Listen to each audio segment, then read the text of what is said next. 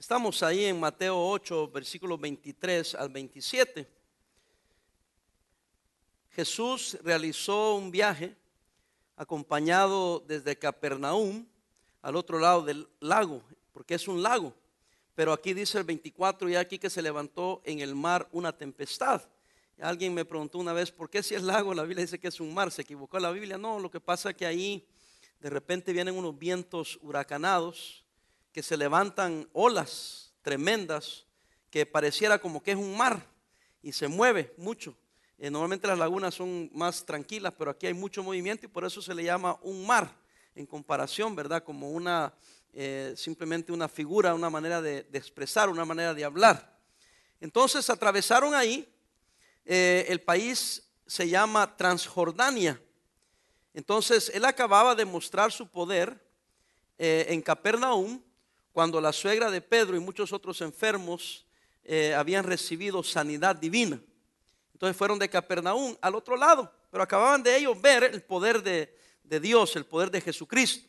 Este pequeño viaje marítimo eh, le proporcionó la ocasión de, para mostrar que él tenía dominio aún sobre los elementos, sobre la naturaleza. Eh, ya leímos el pasaje, pero veámoslo y después voy a dar algunas enseñanzas prácticas. Dice que entró en la barca con sus, y los discípulos le siguieron. Y aquí que se levantó en el mar una tempestad tan grande que las olas cubrían la barca. Pero ¿qué hacía el Señor Jesucristo? Dice que él dormía, como algunos miembros ahorita. Y vinieron sus discípulos y despertaron, le despertaron diciendo, Señor, sálvanos, que perecemos. Ahí vemos varias cosas, yo las voy a hablar después, pero lo despiertan y tienen temor de que van a morir. El Señor le dijo, ¿por qué teméis, hombres de poca fe? Imagínense. Cualquiera pensaría, pero, pero, ¿por qué les dice eso si es una cosa tan sencilla? Pero el Señor Jesucristo dice que no me acaban de ver hacer milagros. Y ahora están aquí en esta barca y porque viene una tempestad, ahora dudan de su fe, hombres de poca fe. Y mire, déjeme adelantarme, me quería esperar, pero para que me entienda. Le dicen, levántate que perecemos. Ya hasta muertos se daban, hermano. Ni siquiera estaba pasando eso, pero ellos ya se estaban ahogando, como decimos nosotros, en un vaso de agua, ¿verdad? Entonces dice que él dormía, le dijo, hombre de poca fe. Entonces levantándose reprendió a los vientos y al mar y se hizo grande bonanza. Y los hombres se maravillaron diciendo, ¿qué hombre es este? Y aún los vientos y el mar, ¿qué hermanos? Le obedecen. Bueno, vamos a empezar la enseñanza. Míreme acá. El mar significa la vida. La barca somos nosotros navegando en la vida. Y en la vida, hermanos, van a venir tempestades, van a venir tormentas. Van a venir tormentas que a usted y a mí nos van a sacudir. Y si usted ha vivido algo, sabe que estoy hablando la verdad. Y a veces cuando pensamos que todo va bien, algo sucede. ¿Cuántos han vivido esa experiencia? Pero no podemos vivir temerosos de lo que va a venir. ¿Están de acuerdo?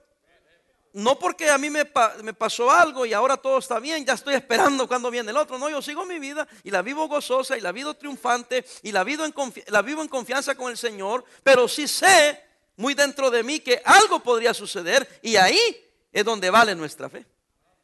Por eso Cristo le dijo, hombres de poca fe. En otras palabras, ustedes no sabían que iba a haber una tormenta, porque no se dan cuenta que yo estoy aquí, no se dan cuenta que yo estoy dormido, no se dan cuenta que si fuéramos a perecer, yo hubiese despertado también. Y aunque la tormenta está eh, eh, recia y aunque eh, se ha puesto violenta, tengan confianza que nada va a suceder. Y entonces hace un milagro y le dice a los vientos, ténganse, no soplen más, aguas cálmense y todo se calma, todo queda silencio. ¿Han estado ustedes cuando ha estado haciendo viento y de repente se para? El silencio que, que se siente cuando los vientos han estado golpeando y de repente el viento cesa. Así se quedaron ellos, pero lo que les maravilló no que cesó el viento, sino que cesó el viento porque Cristo le dio las órdenes que cesaran. Y les quería enseñar, yo tengo control sobre los elementos. Y yo no pienso de cosas más fuerte y poderosa que pensar, hermanos, el poder controlar los elementos de poder controlar la naturaleza. Hermanos, mire, un huracán, no pueden hacer nada por detenerlo, un terremoto, cosas eh, que pasan eh, naturales, que el hombre eh, no puede hacerlo. Imposible. Pero con el, el, Señor sí les demostró a ellos que era posible y que Él tenía toda autoridad. Por eso los hombres se maravillaron y dijeron, ¿qué hombre es este? Pues allá aprendemos varias cosas. Número uno, una gran tempestad inesperada. Cuando menos pensaron. Dios permite, hermanos, tempestades en la vida. ¿Para qué? Para demostrar su poder. Porque si no fuera así, no miraríamos el poder de Dios de por sí. Muchos todavía dudamos. Y ahora si no viéramos el poder, vea Salmos 107. Salmos 107, versículo 23. Encuéntrelo. Se lo van a poner en pantalla, pero quiero que lo busquen en su Biblia. Salmo 107, 23 dice, mire, eh, eh, eh, este, estoy en el 103, 107, 23, ¿estamos? Dice, los que descendían del mar en naves y hacen negocio en las muchas aguas, ellos han visto las que, hermanos, obras de Jehová y sus maravillas en las profundidades. Porque habló e hizo levantar un viento tempestuoso que encrespa sus ondas, suben a los cielos y descienden a los abismos. Sus almas, que hermanos, se derriten con el mal tiemblan y titubean como ebrios y toda la ciencia es, ¿qué? Inútil. 28, entonces claman a Jehová en su qué? En su angustia. ¿Y qué hace el Señor, hermanos? Los libra de sus aflicciones, cambia la tempestad en sosiego y se apaciguan sus ondas. Luego se alegran porque se apaciguaron. Amén, hermanos. Así dice los guía al puerto que deseaban. Alaben la misericordia de quién? De Jehová y sus maravillas para con los hijos de los hombres. Hermano, hermano, el Señor quiere mostrar su poder. Yo sé que algunos hemos experimentado aquí la presencia de Dios, el poder de Dios, el auxilio de Dios, cómo Dios ha venido a, ayudarnos en medio de aflicciones. Yo sé que aquí hay personas que han pasado por esas pruebas, pero si no fuera así, ¿cómo podía usted testificar que hay un Dios en el cielo? Una gran tempestad inesperada. También es una manera que el Señor desarrolla la fe de nosotros. Ajá. También Dios lo usa, hermanos. Mírenme acá, para despertar la frialdad que a veces nosotros tenemos para despertarnos y llamarnos la atención, para disciplinarnos y decirle, ¡eh! Ya no hablas conmigo. Por eso me gustó el canto. Ellos no sabían lo que iba a predicar, pero el canto habla precisamente de eso. Te fuiste enfriando en tu corazón, dejaste de buscar al Señor, dejaste de leer tu Biblia, te enfriaste. El problema no es la iglesia, el problema no son los hermanos, el problema son las circunstancias. El problema es que dejaste de poner tus ojos en el Señor. Porque problemas han de venir. Por eso es una falacia cuando alguien se va de una iglesia o de nuestra iglesia, a veces por cosas triviales. Hay cosas serias que suceden en cualquier sociedad, en cualquier lugar. Pero por cosas triviales, hermano, no se mueva mucho porque donde quiera que vaya va a haber tormentas. Amén. Y no se dé por vencido por una prueba, porque donde quiera que estemos van a venir pruebas. Podemos estar aquí o allá, en México o en, Estados Unidos, en El Salvador o Estados Unidos, eh, donde quiera que esté, van a haber pruebas. El que no cambia no son las pruebas, las circunstancias, que, eh, eh, el que no cambia es el Señor. Las circunstancias y las pruebas sí cambian, eso es lo que quiero decir. El Señor no cambia. So, ¿De quién tenemos que agarrarnos? ¿De las circunstancias? No, ¿de quién tenemos que agarrarnos? Del Señor, porque Él está encima de las circunstancias. ¿Sí está conmigo? Sigamos adelante. Una gran tempestad inesperada, una gran paz. Versículo 24 dice, aquel eh, se levantó en el mar una tempestad tan grande, dice que las olas cubrían la barca. Pero él qué? Dormía una paz, una tranquilidad. No solo descansaba su cuerpo en el sueño, pero hermanos, había una paz, porque él estaba descansando en los brazos de su Padre Celestial. ¿Y quién es nuestro ejemplo? ¿Quién es nuestro ejemplo? El Señor Jesucristo. Ve ahí en Marcos 4:38, por favor. Siguiente eh, evangelio, ¿verdad? Marcos 4, 38, sí estamos. Dice la palabra del Señor, y él estaba en la popa durmiendo sobre un cabezal y le despertaron y le dijeron, maestro, mira lo que le dicen los discípulos, es la misma eh, eh, eh, escena, pero aquí nos da un poquito más de luz. ¿No tienes qué? Cuidado. ¿Que qué? Que perecemos. No solamente le dice, levántate que, que perecemos, pero Marco nos dice, espérate. Le hicieron una acusación. ¿Cuál es la acusación? ¿No tienes cuidado? ¿No te importa? ¿No te interesa? Que estamos a punto de morir, ¿te importa, Señor? Hermano, mire, no me diga a mí que no han habido situaciones en su vida que a veces usted tiene tentación de cuestionar a mismo Dios. No me diga a mí que usted no ha dicho alguna vez, ¿por qué, Señor? Quizás ha dicho usted, ¿por qué a mí? ¿Alguien está aquí? ¿O el silencio es porque lo hemos hecho? Si usted no lo ha hecho, quizás lo pensó y dijo, no, pero no voy a hacerlo. Pero nuestra debilidad somos como ellos. Por eso le dijo hombres de poca fe. ¿Sabe lo que le estaba diciendo? Tienen fe que yo puedo sanar enfermos y dar, levantar personas que han muerto y resucitar a los muertos y no tienen fe que los puedo cuidar en medio de esta tormenta. Hombres de poca fe. Pero Él está en paz. A Él no le sorprende nada. A nosotros nos sorprende, a nosotros nos, da miedo, pero a Él no, hermanos. Él tiene cuidado de nosotros, Él tiene todo el poder, amén. Y en medio, en esta vida tenemos que aprender a descansar en Él, hermanos. Juan 14, 27. Juan 14, 27 dice la Biblia, la paz os dejo, mi paz os doy. Yo no os la doy como el mundo la da. No se turbe vuestro corazón, ni tenga que miedo. ¿Por qué? Porque la paz es de Él, la paz de Él. 16.33 ahí de Juan. 16.33. Dice, estas cosas os he hablado para que en mí tengáis que paz. En el mundo, léalo, en el mundo tendréis aflicción. Pero qué, hermanos, confiad, yo he vencido al mundo.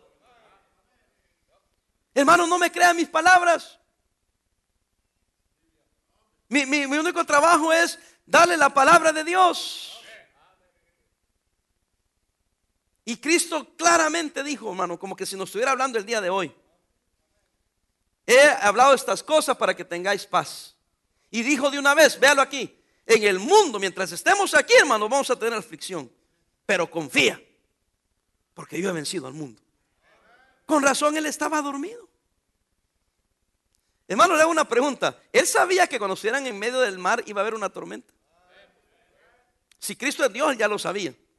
¿Ya sabía que iban a tener miedo? ¿Ya sabía lo que les iba a decir? ¿Y qué nos dice? Hombres de poca fe. Tengan confianza. Es que, hermano, ¿cómo va a tener confianza cuando todo está bien? Uno se, se, ejercita cuando todo está bien. Y no está esperando que le venga el mal. Por favor, no vaya a salir de aquí diciendo, bueno, voy a esperar que venga el mal. No. Seguimos en confianza, disfrutamos las bendiciones del Señor. Cuando vienen las tormentas, no es tiempo de alejarse del Señor, es tiempo de acercarnos al Señor. Y quizás corramos en desesperación. Señor. Y quizás se asuste y corre en desesperación, pero no te pierda la confianza que le va a ayudar. No pierda la confianza que le va a ayudar. Aunque aquí todo esté turbado, el Señor está en el cielo. Míreme acá, véame aquí, véame aquí, véame aquí, véame aquí, véame aquí. El Señor está en el cielo tranquilito y el de la cámara dormido. ¿Sí me, me explico? Ah, él está tranquilo, no está diciendo, ay, ¿y ahora qué vamos a hacer? Ay, le vino el problema. ¡Ah, ah, ah! Y los ángeles en el cielo se alborotan porque algo está pasando. ¡Ah! Dice, aquí hay paz. Entonces yo digo, bueno, yo sé que aquí estamos en medio de aflicción. Yo estoy pasando por aflicción. Pero el Señor está tranquilo, está dormido, está descansando, porque Él tiene paz, Él tiene control. Véame aquí, hermano. Véame aquí. Usted va a decir, entonces a Él no le importa. Ah, entonces usted quiere que también Dios se ponga como usted se pone. ¿Qué Dios sería ese? No. Cuando yo me pongo así, qué bueno que hay un Dios en el cielo donde reina la paz y Él dice, yo le voy a dar mi paz. En el mundo tendrán aflicciones, vendrán cosas difíciles, vendrán pruebas difíciles, pero aprendan a descansar en mí, confíen en mí. Yo ya vencí esas cosas. Entonces hubo una gran tempestad, hubo una gran paz en el Señor, hubo gran temor de los discípulos. Oh, estaban con miedo. Versículo 25 y 26 dice, y vinieron sus discípulos y le despertaron diciendo, Señor, sálvanos que perecemos. Él les dijo, ¿por qué teméis? ¿Por qué teméis? Era miedo. El miedo había tomado control de ellos. Vamos a darles un poco de chance a los discípulos. Digamos que, había, que no es que habían perdido su fe. Digamos que no habían perdido su confianza en el Señor. Bueno, se dejaron dominar por el temor. El miedo. Siempre que han dado algún premio a alguien que ha hecho un acto heroico, Dicen, ¿qué valor, qué valor tiene usted, sea hombre o mujer? ¿Qué valor? Y dicen ellos, no, ustedes no saben qué miedo tenía, pero controlé el miedo. Y lo que hice fue ayudar a las personas que necesitaba que ayudar. Estaba cumpliendo con mi trabajo, aunque después dije, oh, pero en el momento controlaron el temor. Porque si tú te dejas llevar por tus temores y tu miedo, no vamos a avanzar, hermanos. Ah, por eso es que, cuando nos dicen una mala noticia de algo nos volvemos como locos y cuando nos dicen que estamos enfermos sobre algo, hermano, eh, está bien, usted es humano, somos débiles y nos da temor, pero aprendamos que en medio de la prueba y la dificultad pongamos todas nuestras cargas delante del Señor. Él cuida de nosotros. Aunque el diablo te diga diferente, hermano, Él cuida de nosotros, Él cuida de nosotros. El temor que nos da yo creo que es que Él no le importa. Por eso Marcos dijo que, eh, eh, eh, los discípulos dijeron que Él no te da cuidado. Porque si Él hubiera dicho, mira, me da miedo cómo se está moviendo esto. Pero el Señor está dormido. Anteriormente, uno viajaba en avión y los pilotos llevaban las puertas abiertas. No había pasado 9-11. Todo el mundo tranquilo. Y a veces habían turbulencias bien violentas. Y en varias ocasiones eh, eh, yo miraba y miraba al piloto. Los pilotos ahí tranquilos y a veces están tomando su café y se movían así con cuidado, pero ellos bien tranquilos. Y yo ahí los miraba a ellos y decía, si esto se fuera a caer, ellos estarían nerviosos, estarían moviendo todas las cosas para ver cómo hacen, pero no tienen control. Van allá en el aire y de repente viene una corriente de aire que no le esperaban o a veces vacíos y los aviones se dan unos tremendos bajones. Ellos ya saben que eso va a suceder. Ellos observan sus, sus aparatos y si los aparatos están bien, el avión va bien. Ellos saben que es temporal, que ya van a salir de ese lugarcito y ya pronto, algunos cuando es muy largo dicen vamos a ascender un poquito más hacia arriba o vamos a, bajar para que eh, ver si encontramos unos vientos más estables. Y mire, ellos juegan con eso, pero están tranquilos. Imagínense que los pilotos se pusieran como gallinas sin cabeza. ¿Ah? Una vez yo les comenté a ustedes, iba para La Paz. Pasé por La Paz, iba para México creo, pero eh, ahí iba a aterrizar el avión. Y mira, antes de llegar empezó el avión a hacer así. Y la gente gritando. ¡Ah! ¡Ah! Yo solo me agarré y cerré los ojos. Señor, te encomiendo mi alma y mi espíritu.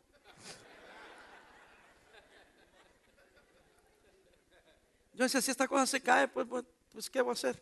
No empezar a gritar. Y en varias ocasiones he dicho, Señor, cuida a mi esposa, cuida a mis hijos. es la verdad. Y mire, cuando terminó esa cosa ahí, eh, llegando allá, entonces yo ya me tranquilicé, dije, qué bueno, la gente gritando y la gente, ay, y todos asustados. Y un hombre que iba a la par mía, así en el otro asiento, en el pasillo, me miró y me dijo, oh, me dice, a mí me da pánico. Pero yo vi que usted está de lo más tranquilo. Todo el mundo gritando y todo el mundo moviéndose y usted hasta cerró los ojos como que iba a dormir. Hermano, él agarró fuerza de saber que alguien tenía confianza. Pues hermano, más que una persona, el Señor Jesucristo.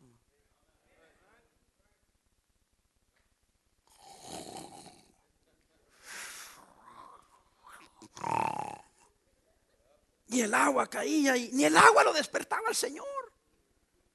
Porque dice que las olas cubrían la barca y el Señor dormido. Si, usted hubiera venido corriendo a decirme, pastor, eh, mire eh, lo que está pasando, se va a caer todo.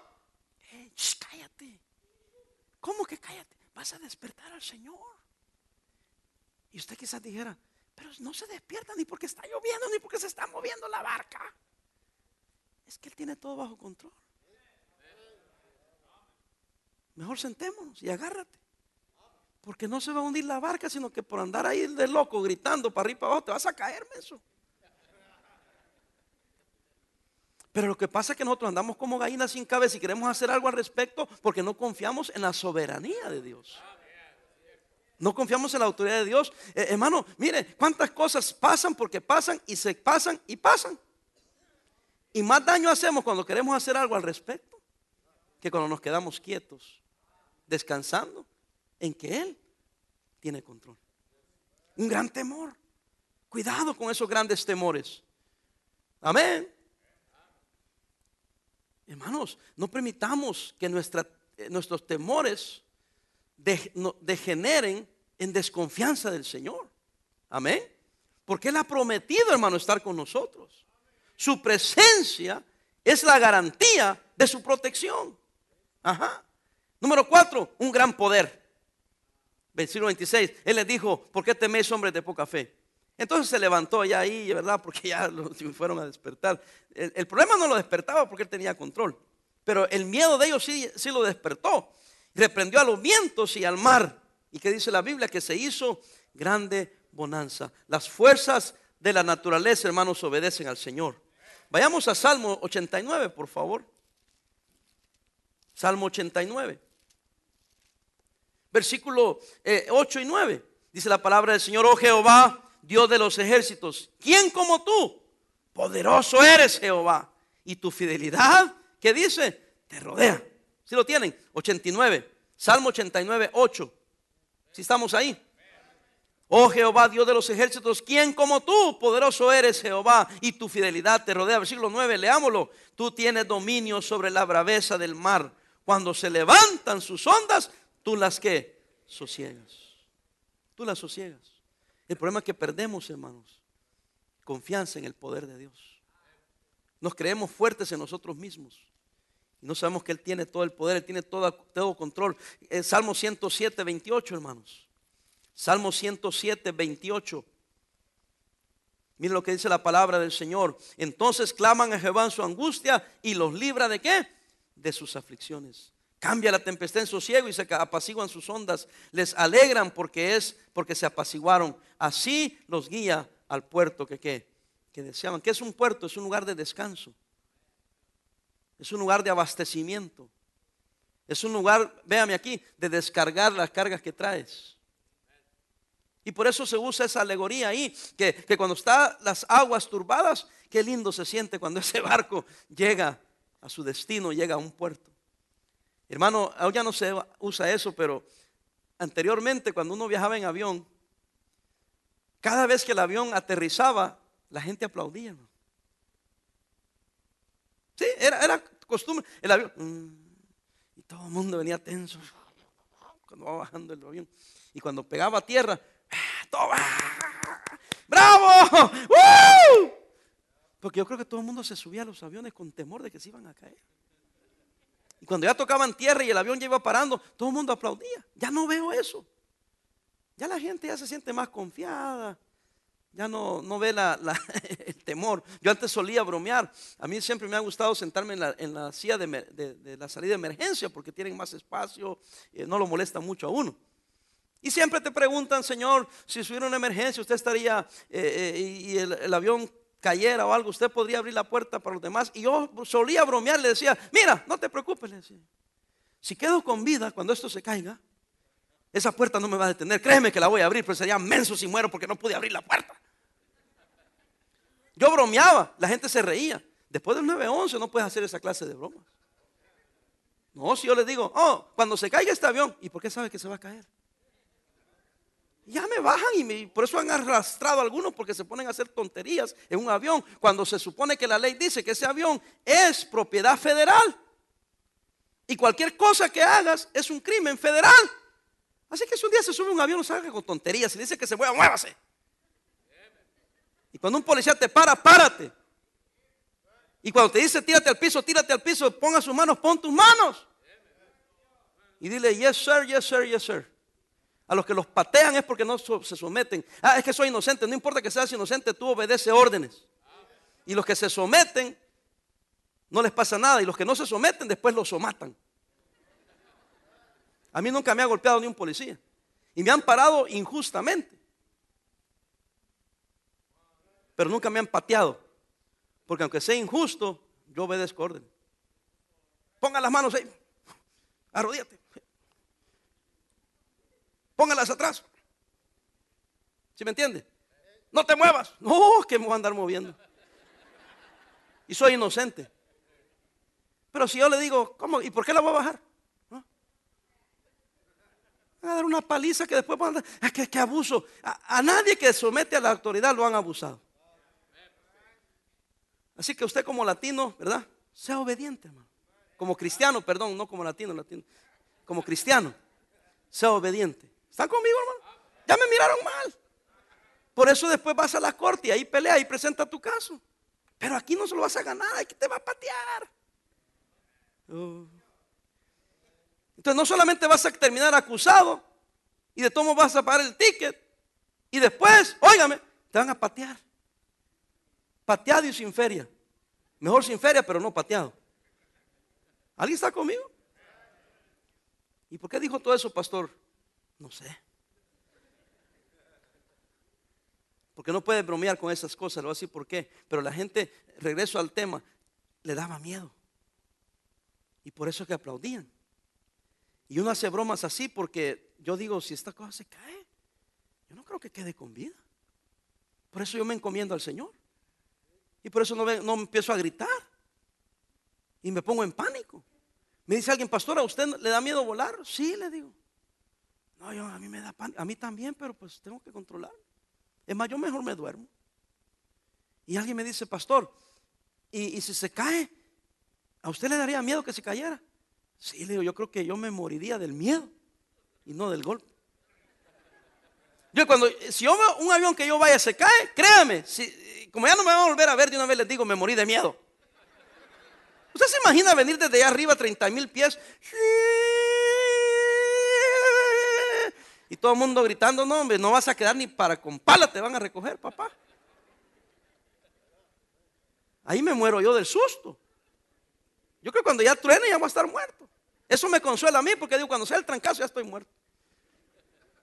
Amén. Yo le decía, Señor, mátame antes de que me den la torre. Son cosas que no tienes control. Ah, pues entonces no me suba al avión. Después de lo que está diciendo, menos me voy a subir. Entonces no iríamos a ninguna parte. Entonces, ¿para qué vivir, verdad? ¿Para qué tener hijos? ¿Para qué tener nietos? ¿Para qué casarme? ¿Para qué comer? ¿Para qué ir a la iglesia? ¿Para qué trabajar?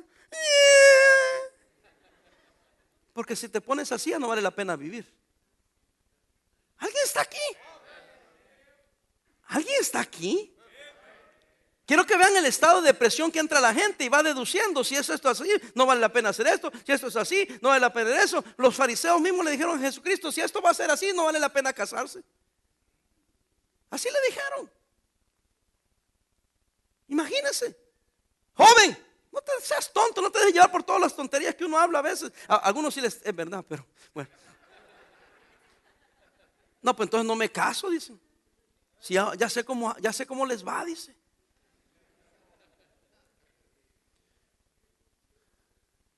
148.8, estamos hablando del gran poder del Señor, amén. Salmo 148.8, tengo que terminar, sígame ahí. ¿Estamos todavía? ¿Están aquí todavía? 148.8, yo sé que está en la Biblia. ¿Están conmigo? Dice así, leámoslo por favor. Dice, el fuego y el granizo, la nieve y el vapor, el viento, la tempestad que ejecuta qué? ¿Su qué, hermanos? Su palabra, porque Él es el que tiene el poder. Amén, hermanos. Él tiene el poder. Los montes y todos los collados, versículo 9, el árbol del fruto, todos los cedros, la bestia y todos los animales, reptiles volátiles. Todos los pueblos, príncipes, todo, todo tiene control. Hermano, ahí está haciendo una lista de cosas. Óigame, que la creación debe de alabar a su creador porque Él tiene control de todo, porque Él la formó. Con razón, Romanos 8, 28 dice, sabemos que a los que aman a Dios, todas las cosas les ayudan a bien. Amén. La gente se pone, eh, yo he estado en muchos vuelos donde la gente le da miedo cuando dicen que están arreglando algo del avión. Y la gente también se enoja. Ah, que no sé qué. Yo le digo, hey, tranquilo, le digo, mira, es mejor que se dieron cuenta que esa cosa no sirve aquí, hasta que estemos arriba. Yo no sé, íbamos para Dallas en una ocasión con el hermano Luis Enrique Vázquez, íbamos para allá. Y de repente yo le digo, hermano, este avión se está regresando, le digo. O mínimo le dijo, está agarrando otro rumbo. ¿Y cómo sabe usted? Me dice, ay, hermano, le digo. Yo viajo tanto que este avión ya iba hacia allá, le dije, ya, se movió.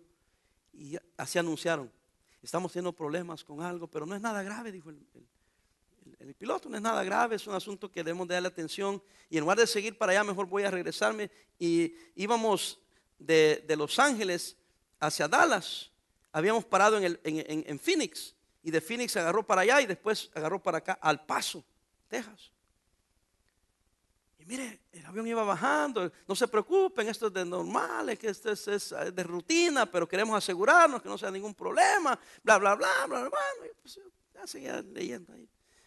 Y toda la gente queriendo ver y queriendo averiguar. Cuando aterrizamos, hermano, habían como unas 50 eh, vehículos de emergencia habían este, ambulancias, habían eh, eh, este, de esas pipas para apagar el incendio, había de toda clase de, vehículos de emergencia, habían cerrado el aeropuerto. Cuando bajamos, las personas decían, ustedes son los que venían en ese avión que decían que a lo mejor se iba a caer. Y yo decía, ¿qué? Sí, nos evacuaron a nosotros. Y, y, todos los vuelos, todos los aviones los apartaron, todo se evacuó porque decían que era un alto riesgo. Yo decía, a nosotros nos decían que era de rutina, que todo estaba bien. Con el Señor, hermano, todo es de rutina. Todo está bien. Es que mire, y si el, ¿qué hubiera dicho el piloto si dice, pues agárrense bien porque ojalá que se hubieran despedido de sus familiares porque aquí vamos a morir todos? La gente se tira de allá o se le deja ir ahí a las aeromosas, ¿sí me entiende? Hay pánico. Y más daño se haría por el temor que por lo que está pasando. Hermano, a veces más daño hacemos nosotros con queriendo solucionar el problema. Porque nos dejamos llevar por el temor. Porque viene una tempestad inesperada. Porque viene, y no nos damos cuenta que el Señor no fue sorprendido. Hay una gran paz en el cielo. Sí viene un gran temor a nosotros, pero hay un gran poder para salvarnos a nosotros. Y por último, un gran personaje. Oh, qué personaje es el Señor Jesucristo. Dice la palabra del Señor, los hombres se maravillaron diciendo, ¿qué hombre es este? Que aún los vientos y el mar le obedecen. Ninguno había hablado como él. Ninguno tenía autoridad como él. Ninguno había hecho las obras que él hizo, hermanos. Era algo maravilloso. Qué lindo debió haber sido, hermanos, eh, eh, haber estado con Jesús. Y después de ver todas estas cosas, no, pero no con Jesús. Con, con Jesús. Él se llama Jesús también. Hermanos, qué maravilloso debe haber sido estar con Jesús. Pero fíjense que los que estaban con Él no entendían todavía lo maravilloso que era. Me temo que nosotros sabemos que hubiera sido maravilloso porque ahora vemos sus obras y todo lo que Él nos reveló en su palabra. Pero hermanos, algunos como no lo vemos, no podemos todavía entender qué maravilloso es Jesús aquellos que hemos aprendido a través de las pruebas a asimilar lo que Él nos ha querido enseñar, podemos decir bien confiadamente en este día que no importa las pruebas que he pasado, me he acercado al Señor y he vivido para hacer su voluntad. Semana pasada hablaba con un, hermano, un cristiano ya, mayor, ya, ya bastante avanzado en edad, pero fíjense que tuvo unas pruebas bien serias, bien difíciles. Me comentaba él. Y me dijo, pero ¿sabe qué, pastor? Me dice, fue una bendición bien grande porque tuve tiempo para orar más, leer más mi Biblia y darme cuenta que sin darme cuenta me había alejado del Señor. Y por eso me vinieron todas estas pruebas. Pero una cosa linda fue que en lugar de rebelarme contra Dios, me acerqué más a Dios. Y se me había olvidado qué tan lindo y qué tan hermoso es el Señor. ¿Se acuerdan, hermanos, del primer amor? Mm. ¿Se acuerda cuando usted recién había entregado su vida a Cristo y andaba en fuego, hermano? ¿No se acuerda? ¿No se acuerda? Pero nos hemos alejado del Señor. Y no nos damos cuenta que es un gran personaje, un gran hombre. Ahí, Juan 15, 24, dice la palabra del Señor, si yo no hubiese hecho entre ellos obras que ningún otro ha hecho, no tendrían que pecado. San Juan 15, 24, hermanos. Si yo no hubiera hecho entre ellos obras que ningún otro ha hecho, no tendrían pecado, pero ahora han visto y han aborrecido a mí y a quién, a mi Padre. Ahora, véame aquí. Yo estoy diciendo que usted está en pecado. Véame acá. Pero hay un principio ahí. Gente incrédula que en el tiempo de Jesús que vio las obras y aún así no creyeron, dice, tienen pecado, pero están rechazando al Padre y me están rechazando a mí. Nosotros no somos creyentes, ¿cuántos son? La mayoría somos creyentes. Véame aquí. Pero a veces no le damos una expresión norteamericana, ¿verdad? No le damos crédito al Señor de las cosas buenas que Él ha hecho con nosotros. Y en ese sentido es cuando entramos en ese pecado de desconfianza, de duda. Porque no le damos crédito quién Él es. Sí, el pastor podrá hacer esto, la hermana podrá hacer esto, el hermano podrá hacer aquello, la iglesia podrá hacer esto. Pero hermano, nunca te alejes del Señor. Nunca dejes a Cristo. No te separes de Él, búscale a Él, agárrate de Él. Maravíllate de Él. Qué gran hombre, qué gran personaje. Que aún los vientos y el mar le obedecen. Hermano, esta gente venía de verlo hacer grandes milagros.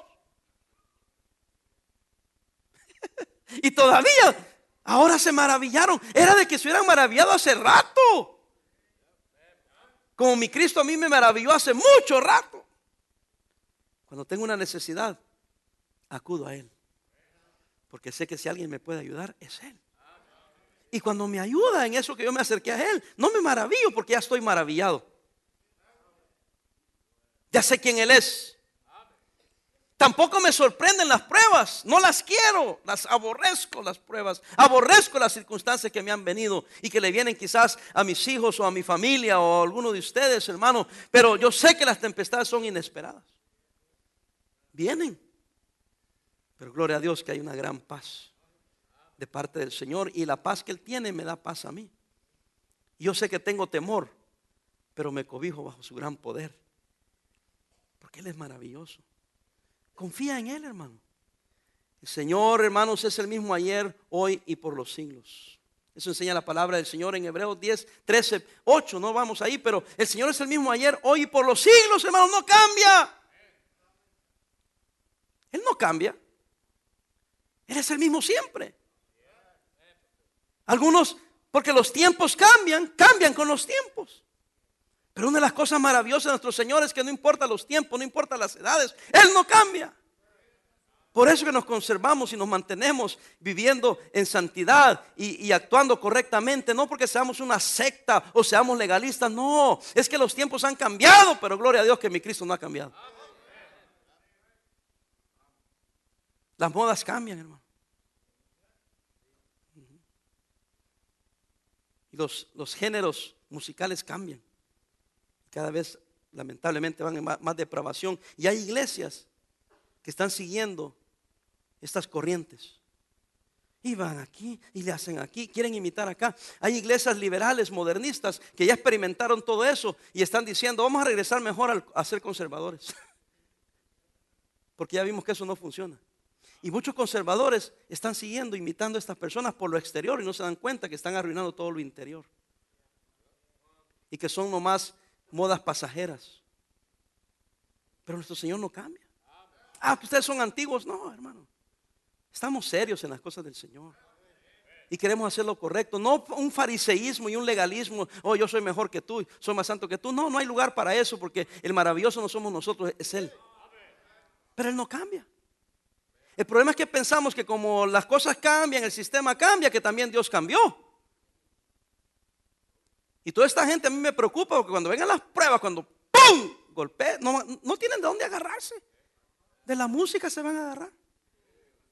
No, nosotros aprendamos a agarrarnos de Cristo. Hermano, lea su Biblia. Ore. Maravíllese de Él, busquen su palabra, quién Él es. Amén.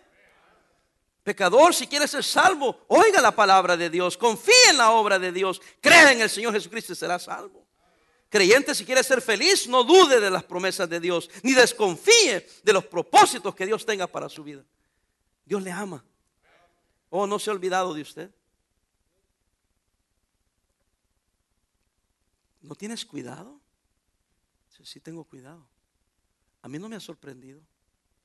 Alégrate que estoy contigo. Confía en mí. No seas hombre o mujer de poca fe, sino en medio de las pruebas en donde vale nuestra fe. Es en medio de las pruebas donde Él puede probar, valga la redundancia, de que tiene poder, que está con nosotros y que nos va a ayudar. Y que no estamos solos. Sin pruebas es bien difícil para nosotros experimentar el poder y la presencia de Dios. Es un poco complicadito ahí, pero acéptelo. Porque las pruebas, termino, vienen a todos. Vienen a todos. Grandes, pequeños, flacos, gordos. Feos, guapos. Ricos, pobres. Altos, bajos. No importa. Las pruebas vienen. Creyentes o no creyentes, las pruebas vienen. Lo que debe confortarnos es que nosotros tenemos a Él y acudimos a Él y le buscamos a Él y dependemos de Él. Porque las tempestades, no importa de cuántas te haya librado el Señor, van a venir.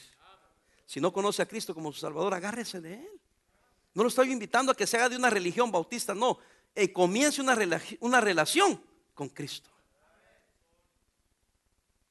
Reconozca su necesidad. Yo creo que por eso usted vino a la iglesia. Muy adentro sabe que tiene necesidad. No de una iglesia, no de una religión, tiene necesidad de algo más grande, más maravilloso. Tiene necesidad de la persona de Cristo Jesús. Dígale a Cristo, perdóname, entra a mi corazón, dame vida eterna. Quiero salir de aquí como campeón. Tengo necesidad. Y hoy me humillo delante de tu presencia. Y reciba a Cristo como su Salvador. Y usted que ya tiene a Cristo, humíese delante de su presencia. ¿Para qué? Para reconocerlo en todos sus caminos. Tenga confianza en Él. Quiero que vaya de aquí diciendo, cuando vengan las tempestades en mi vida, es cuando más me voy a acercar al Señor. Porque si alguien me puede ayudar, es el Señor y nadie más. Y no voy a renegar de mi fe, al contrario, voy a alimentar esa fe. Porque estoy maravillado de la persona del Señor Jesucristo.